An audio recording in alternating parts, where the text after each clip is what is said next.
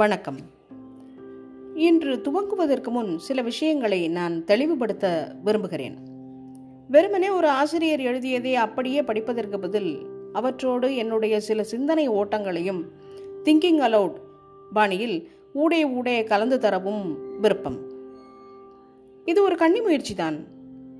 உங்கள் விமர்சனங்கள் வரவேற்கப்படுகின்றன. இப்பொழுது புத்தகத்திற்குள் நுழையலாம். தலைமைச் செயலகம், அத்தியாயம் ஒன்று. குழந்தைக்கு தாய் முத்தம் தருவது, நம் உடல் உஷ்ணம் தொண்ணூத்தெட்டு டிகிரி ஃபாரன்ஹீட்டுக்கு அருகில் இருப்பது, ஊசிக்காதில் நூலை செருகுவது, கம்பி மேல் நம்மில் சிலர் நடப்பது, உப்பு புளிப்பு தித்திப்பு எல்லாம் உணர்வது, தலைவர் அவர்களே தாய்மார்களே என்று அரை மணி நேரம் சொற்பொழிவது, நல்லது கெட்டது குற்றம் பாவம் என்பதையெல்லாம் தீர்மானிப்பது. பத்து பேர் ஒரு வேலையை எட்டு நாட்களில் செய்தால் எட்டு பேர் இரண்டு வேலையை செய்ய எத்தனை நாள் போன்ற கணக்குகள் போடுவது, செக்ஸ் உணர்ச்சி தியானம் இவை அனைத்துக்கும் காரணம் ஒரு இரண்டு எழுத்து சமாச்சாரம், மூளை. ஏன், இந்த பாராவை எழுதியதும் மூளைதான், அர்த்தம் பண்ணி கொண்டதும் மூளைதான். நாற்பதாயிரம் வருடங்களாக நமக்கு இதே சைஸ் மூளை இருந்து வந்திருக்கிறது. இதை கொண்டுதான் விவசாயம் கண்டுபிடித்தோம், முதல் சக்கரங்கள் செய்தோம், மாட்டை பழைக்கினோம், காட்டை வெட்டினோம், வியாதிகளை வென்றோம், சந்திரனுக்கு சென்றோம்.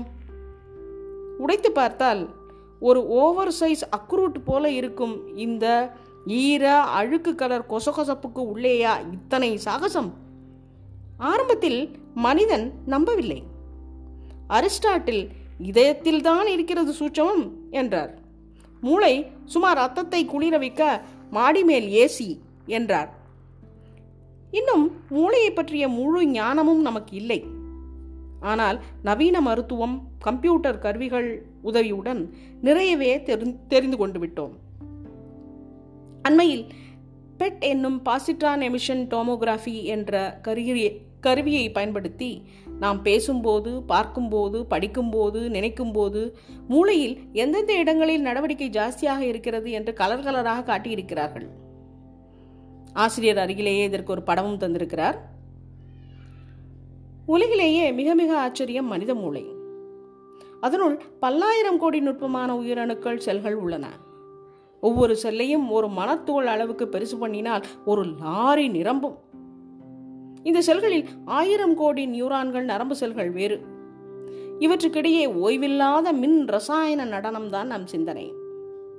மனிதன் உயிர் வாழும் வரை இந்த செல்களுக்கிடையே மின் துடிப்புகள் திரிகின்றன. இன்றைய கணிப்பொறிகளோடு ஒப்பிட்டால் மூளை ரொம்ப ரொம்ப நிதானம். ஆனால் ஒரு கணிப்பொறியால் நீச்சல் அடிக்க முடியாது, டை கட்ட முடியாது.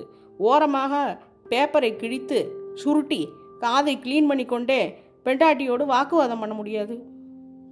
இந்த மூளை என்னும் ஆச்சரியத்தை அறிந்து கொள்வதற்கு முன் மூளையின் மேலமைப்பு, சைஸ் இவற்றை தெரிந்து கொள்வோம். சராசரி மூளை சுமார் ஒன்றரை கிலோ கனம் இருக்கிறது. பிறந்த முழு குழந்தையின் பாதி கனம் அளவு, அதுவும் சுமார் ஒன்றரை லிட்டர் ஆயிரத்தி நானூறு சிசி. ஆனால் மூளை அளவு குழுவுக்கு குழு வேறுபடுகிறது, ஆணுக்கும் பெண்ணுக்கும் வேறுபடுகிறது. பெண்களுக்கு மூளை கொஞ்சம் குறைவு அளவில்தான். காரணம், பெண்களே கொஞ்சம் சைஸ் குறைவானவர்கள் குறைவானவர்கள் ஆண்களோடு ஒப்பிடும்போது.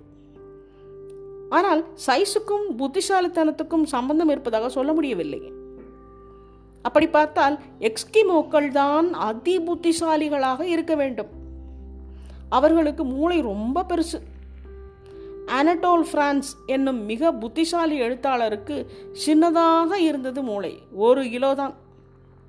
இன்னொரு பக்கம் திரும்பினால் உலகிலேயே மிகப்பெரிய மூளை ஒரு முட்டாளுக்கு இருந்திருக்கிறது.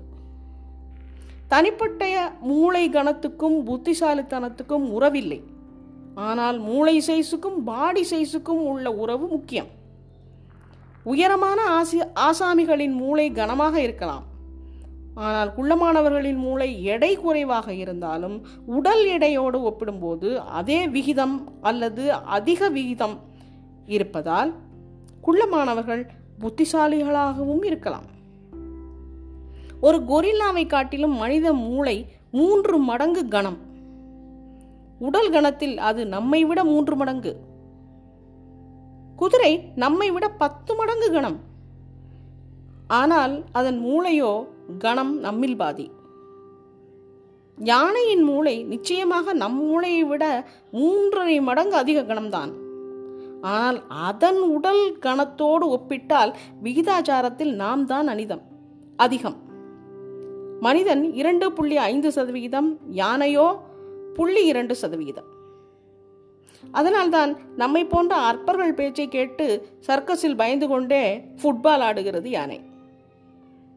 மூளை உடல் கன விகிதத்துடனும் தீர்மானமாக புத்திசாலித்தனத்தை இப்படி இணைக்க முடியவில்லை. அப்படி பார்த்தால் வீட்டு சுண்டலியும் உள்ளம்பன்றியும் ரொம்ப புத்திசாலிகளாக இருக்க வேண்டும்.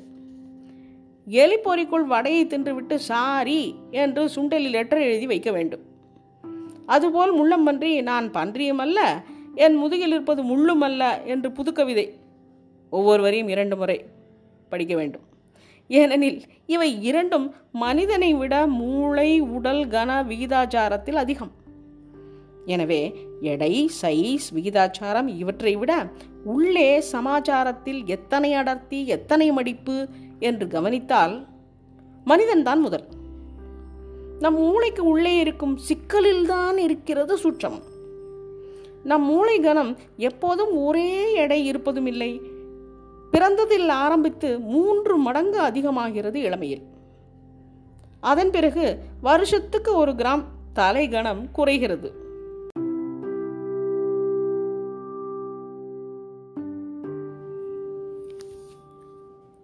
கொஞ்சம் சுவாரஸ்யமான புள்ளி விவரங்களை பார்க்கலாம். மிக அதிக எடையுள்ள மனித மூளை இரண்டாயிரத்தி நாற்பத்தி ஒன்பது கிராம். ஜோனத்தன் ஸ்விஃப்ட், கலிவர்ஸ் யாத்திரை எழுதிய எழுத்தாளர், அவருக்கு இரண்டாயிரம் கிராம். ஒரு சராசரி மனிதன் ஆயிரத்தி முன்னூற்றி நாற்பத்தி ஒன்பது கிராம். அனடோல் பிரான்ஸ், ஒரு பிரெஞ்சு எழுத்தாளர், அவருக்கு ஆயிரத்தி பதினேழு கிராம். மைக்ரோசெஃபாலிக்ஸ் எல்லாம் பிறவியில் மாங்காய் தலையர்கள், அவர்களுக்கு முந்நூறு கிராம். பானலி கட் மாதிரி சுற்றி நம் மண்டை ஓட்டை வெட்டி டாப்பை காற்றிவிட்டு பார்த்தால் மூளை இப்படித்தான் இருக்கும், மடிப்பு மடிப்பாக, பாலம் பாலமாக, கசங்கி. பக்கத்திலேயே ஒரு வரைபடமும் ஆசிரியர் தந்திருக்கிறார். மூளை ஸ்பைனல் கார்டு என்னும் முதுகுத்தண்டிலிருந்து முளைக்கிறது. ஒருவாறு முட்டைக்கோஸ் தண்டிலிருந்து மடிப்பு மடிப்பாக இலைகள் வளர்வதைப் போல அல்லது ஒரு வெங்காயத்தைப் போல. இதை மூன்று பாகங்களாக மேம்போக்காக பிரிக்கிறார்கள். முன்மூளை, நடுமூளை, பின்மூளை. முன்மூளை என்பது செரிபிரல் ஹெமிஸ்பியர் என்று இரண்டு பாதிகளாக இருக்கிறது. நடுமூளை என்பது கீழே இருந்து வரும் தண்டின் மேல் பகுதி. பின்மூளை என்பது நடுமூளையின் கீழ் ஒளித்து வைக்கப்பட்டிருக்கும் மிச்ச சொச்ச சமாச்சாரங்கள். முன்மூளையில் இரட்டை இரட்டையாக தாலமஸ், ஹைபோதாலமஸ், பேசல் கேங்கிலியா, மூக்கு, கண் இவற்றின் முடிவுகள் போன்றவை உள்ளன. பின்மூளையில் செரிபலம், மெடுலா, ஆப்ளங்கட்டா. அட உட்காருங்க சார், இந்த பெயர்களை எல்லாம் பார்த்து பயப்படாதீர்கள். ஒவ்வொன்றையும் தனிப்பட்டு விளக்கத்தான் போகிறோம் இனி வரும் பகுதிகளில்.